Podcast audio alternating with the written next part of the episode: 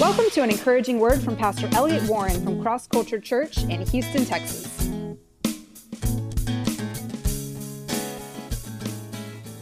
For many years, I've been thinking, you know, the fear of God is missing in the church, and I have believed there's going to be a great move of God.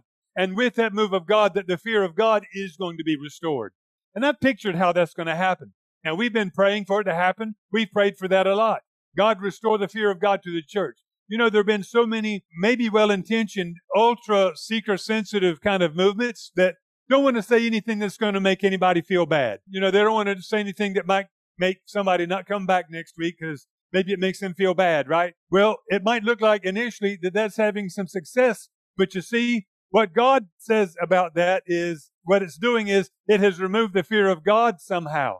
There's no fear of God. There's, there's no fear of continuing to walk in sin or to do things that are not of God. There's no fear of eternal consequences, you see. And so those things God has wanted to deal with. But anyway, I've been thinking, how's that going to happen? How's God going to deal with that? And I just thought we're going to pray and God's going to show up on a Sunday morning or whatever night or maybe a prayer meeting. And the, the presence will be so strong that will be on our faces and the fear of God will be there. But I don't believe that's actually how it's going to happen. I don't believe that's going to be the major way that it starts. I believe that experience will be sort of like that one day in church, but I don't believe that's how the fear of God is going to come back to the church. And I don't believe that's how it's going to come back to the earth. I believe it's going to come back because God begins to deal with things that displease Him. And when He deals with things that displease Him, it causes the fear of God to come back. When people see God dealing with things, they begin to think more clearly. There's this story in Acts chapter 5, which is a very unusual and remarkable story. It's that one about Ananias and Sapphira. It says these people were in the early church and they had sold a possession and then they go to Peter. Now everybody was selling things, by the way, and just giving the money away. Think about that. They were free. They are free. They know God's going to take care of them and God moved on their hearts. They're selling lands, giving all of the money to the poor. There were some needs in that time. They were giving the money away for those needs. And here, Ananias and Sapphira sold. They brought part of it to the apostles, right? Now, I want to just say there was probably a lot of excitement about giving. You know, you ever see somebody do something great for God and maybe you go, Oh, I wish I could do that. Or maybe somebody get attention for doing something good and maybe in your heart for a moment you might go, Oh, I wish I could get attention for that, right? That's immaturity in flesh, right? And pride. Well, they were watching everybody else. Man, look, look at, da, da, da, man, they gave away that. Oh, wow. Do you look at, you see, they, they saw all the, the glory surrounding there, and there was glory there in the house. But anyway, they come and they go, here's the money. Here's all the money for what we just sold. And Peter, he doesn't say, thank you, but the Lord's telling me that you didn't give all of it, but I thank you for what you did give. He doesn't say that. He doesn't say, well, we appreciate the little bit that you gave. No, he doesn't say that. He says, why has Satan filled your heart to lie to the Holy Spirit and keep back part of the price of the land for yourself? He could have kept back part of it and said, Hey, I'm giving part of myself. No, he's acting like I sold it to give the whole thing. While it remained, was it not your own? You could have kept it. And after it sold, was it not in your control? You could have done what you wanted to. But why have you conceived this thing in your heart? You didn't lie just to me, you lied to God. When Ananias heard these words, he fell down and breathed his last. He died right there. Now think about that. And then his wife comes in. I won't read that whole story, but she comes in. She doesn't know that just happened to her husband. And I think it's amazing that Peter doesn't tell her. I mean, if it was me, I'd be going, Oh man, I'm so sorry. I was just telling him the word of the Lord and he fell down. Oh, this is his wife. I can't, oh, his wife. I can't believe his wife. She comes in. The Holy Spirit's on him. He says, Did you sell it for such and such a price? Da, da, da. She's in cahoots with the whole thing, with her husband. She says, Yeah, we sold it for that price. Then Peter said, How is it you agreed together to test the Spirit of the Lord? Look, the feet of those who've buried your husband are at the door, and they're going to carry you out. She hardly even had time to grasp the fact that her husband had just died, and poof, she's gone. She was like going to say, Oh, my husband's dead. No, she's like, Oh, my, poof, she's gone. I mean, it's amazing. Ananias and Sapphira.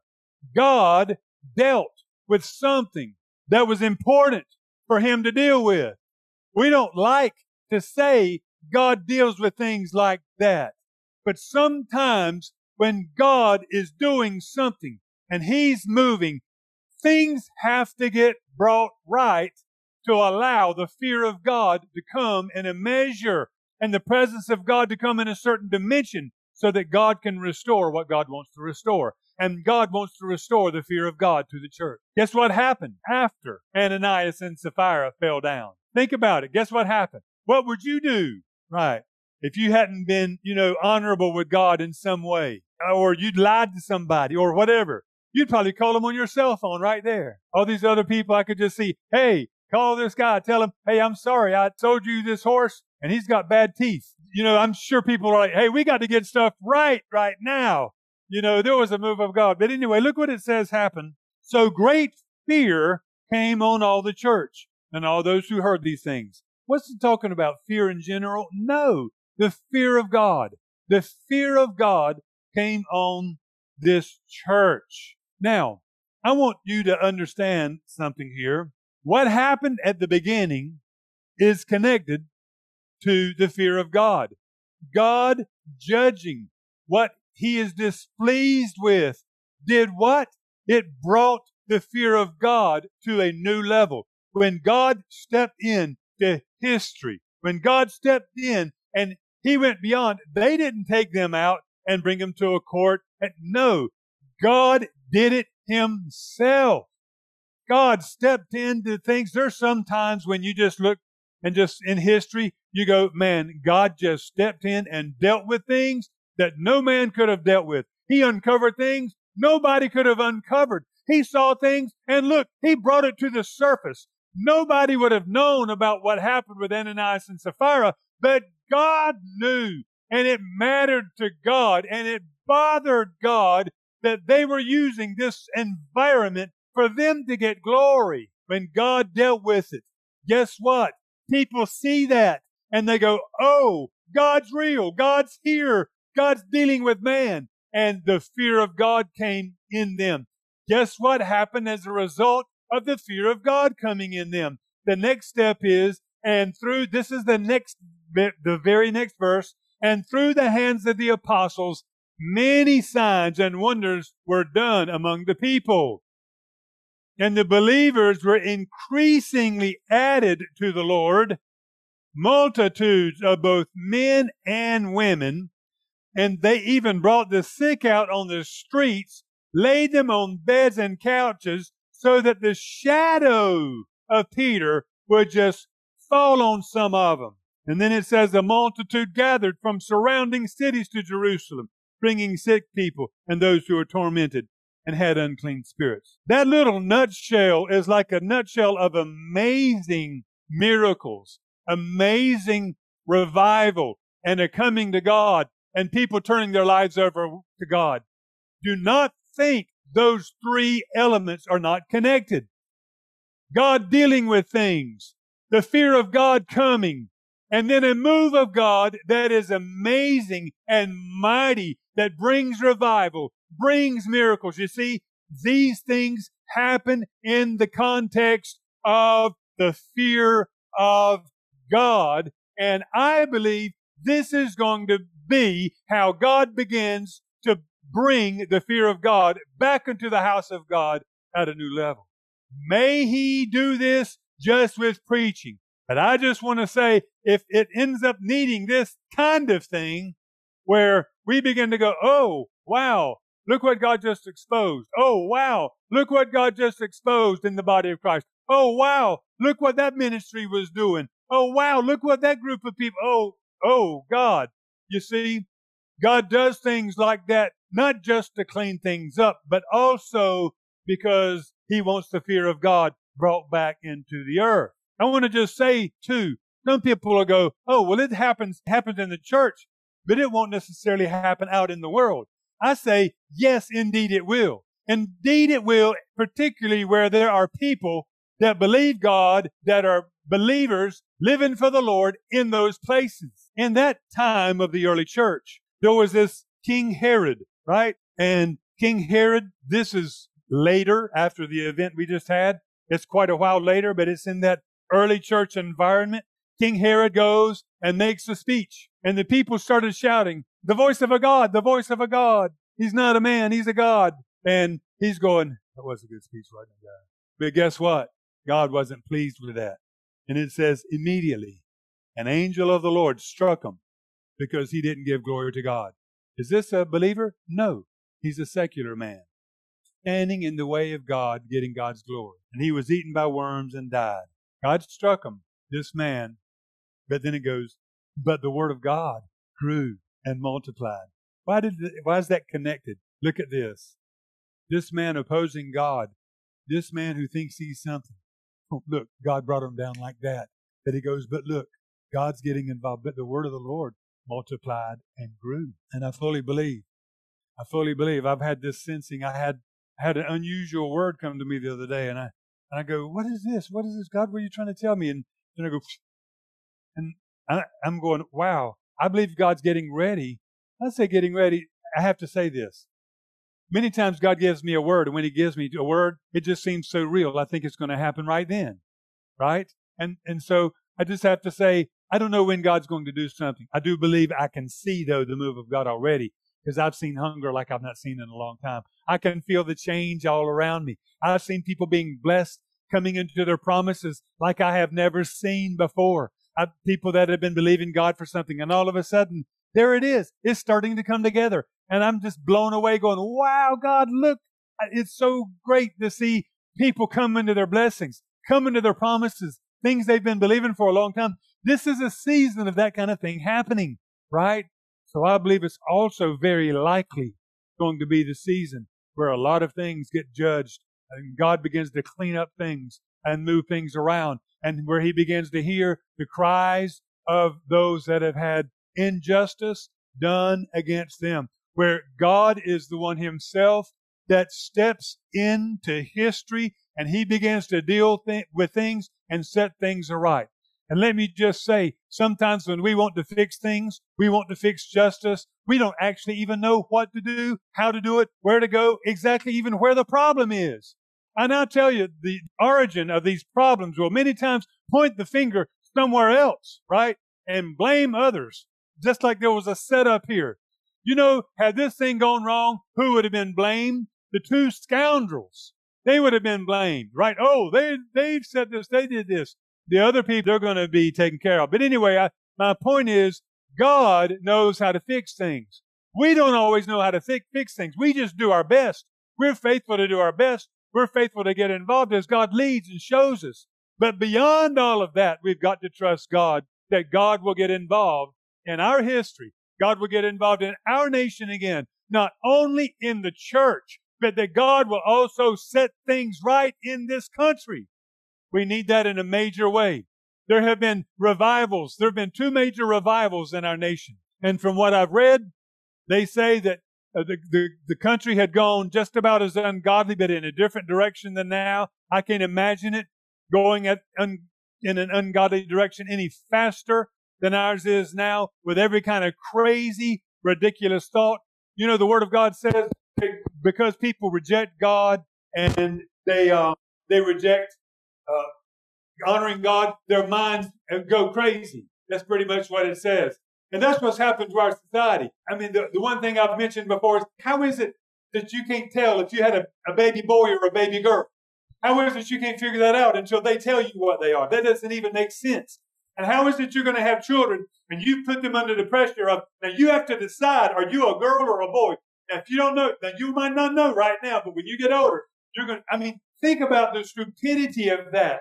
Think about the darkness that's in that, that thought. I mean, I could go on and on about things that are happening in our culture right now. It's, it's the most darkened thing, the most stupid, darkened mind, you know, could hardly have thought of that, you know, 10 years ago. But no, these things are coming out today, and it's, it's just evidence of a darkened mind. Anyway, I want to mention a few things about this story here, just maybe two or three things, just for you to think about. and for us to consider as we're praying because I believe God wants us to partner. You see, God doesn't just want to do things. God wants us to be a part of it.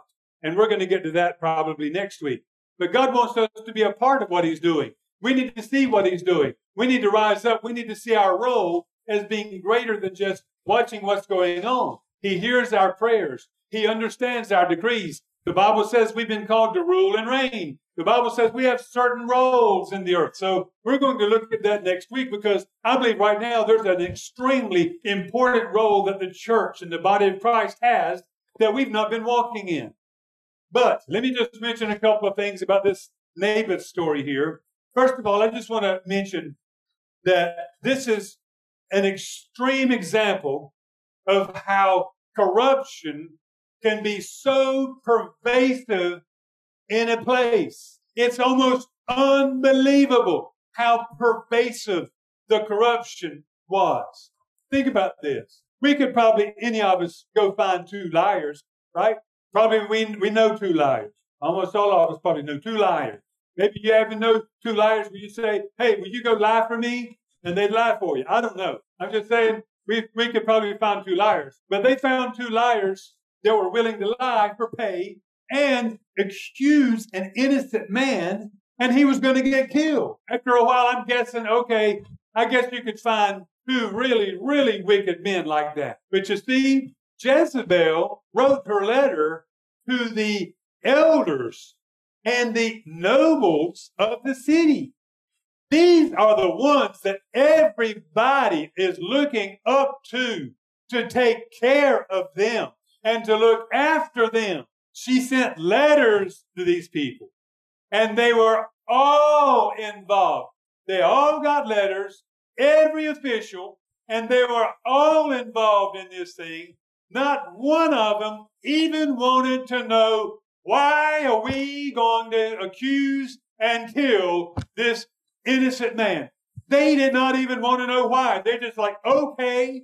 I mean, that is amazing to me that society and any group of people can be corrupted that much. And I have to believe, even at that time in their culture, that the people that were living in that city with Naboth could not have believed it would have been that corrupt. But you see, I believe that's another step where, I, where God's going, that angers me so badly because these people of the, are supposed to be the gatekeepers of the city.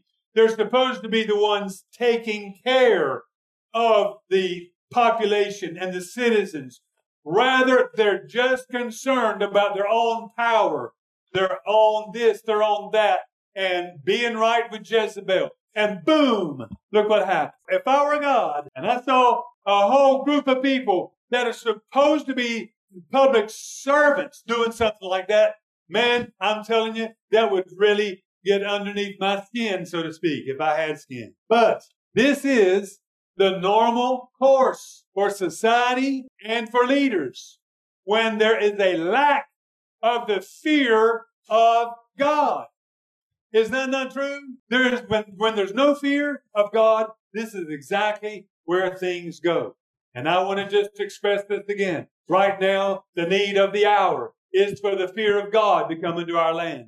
The need of the hour is for the fear of God to come into the church. And it needs to also come into our culture. It needs to hit every section of society. And we need to begin to be those that will be praying and taking our place as the body of Christ. And we're saying, God, be exalted in the earth. Your name be exalted in every nook and cranny of our culture you be exalted. God, let the light come in every nook and cranny of our culture in this nation. And God, your will be done, not just in my church. Your will be done in this nation. Your will be done in big business. Your will be done in government. Your will be done. Now, that's talking about people coming into alignment with God. I know there's also the thing about your will being done is God's going to bless people. God's going to heal. That's God's will too. But today I'm just emphasizing this because I believe we're in a, an amazing time of God's Spirit being poured out and of things changing and of God dealing with things and of everything breaking open. And we see God move in a way like we have never seen before. That's my hope. That's my hope from what I see. And I believe it's coming. I believe things are coming. Now, another thing I want to mention about this story is look how cunning Satan is. Man, he's so cunning. You have to remember he's a master of deception and manipulation and deceit. I mean, nobody can lie like Satan can. Nobody can manipulate people like Satan can. Nobody can use uh, whatever, like emotions or circumstances. Nobody knows how to put things together like Satan can to make things look a certain way, right? Think about this story. What was the ruse about? Why did they even do it? You think about that?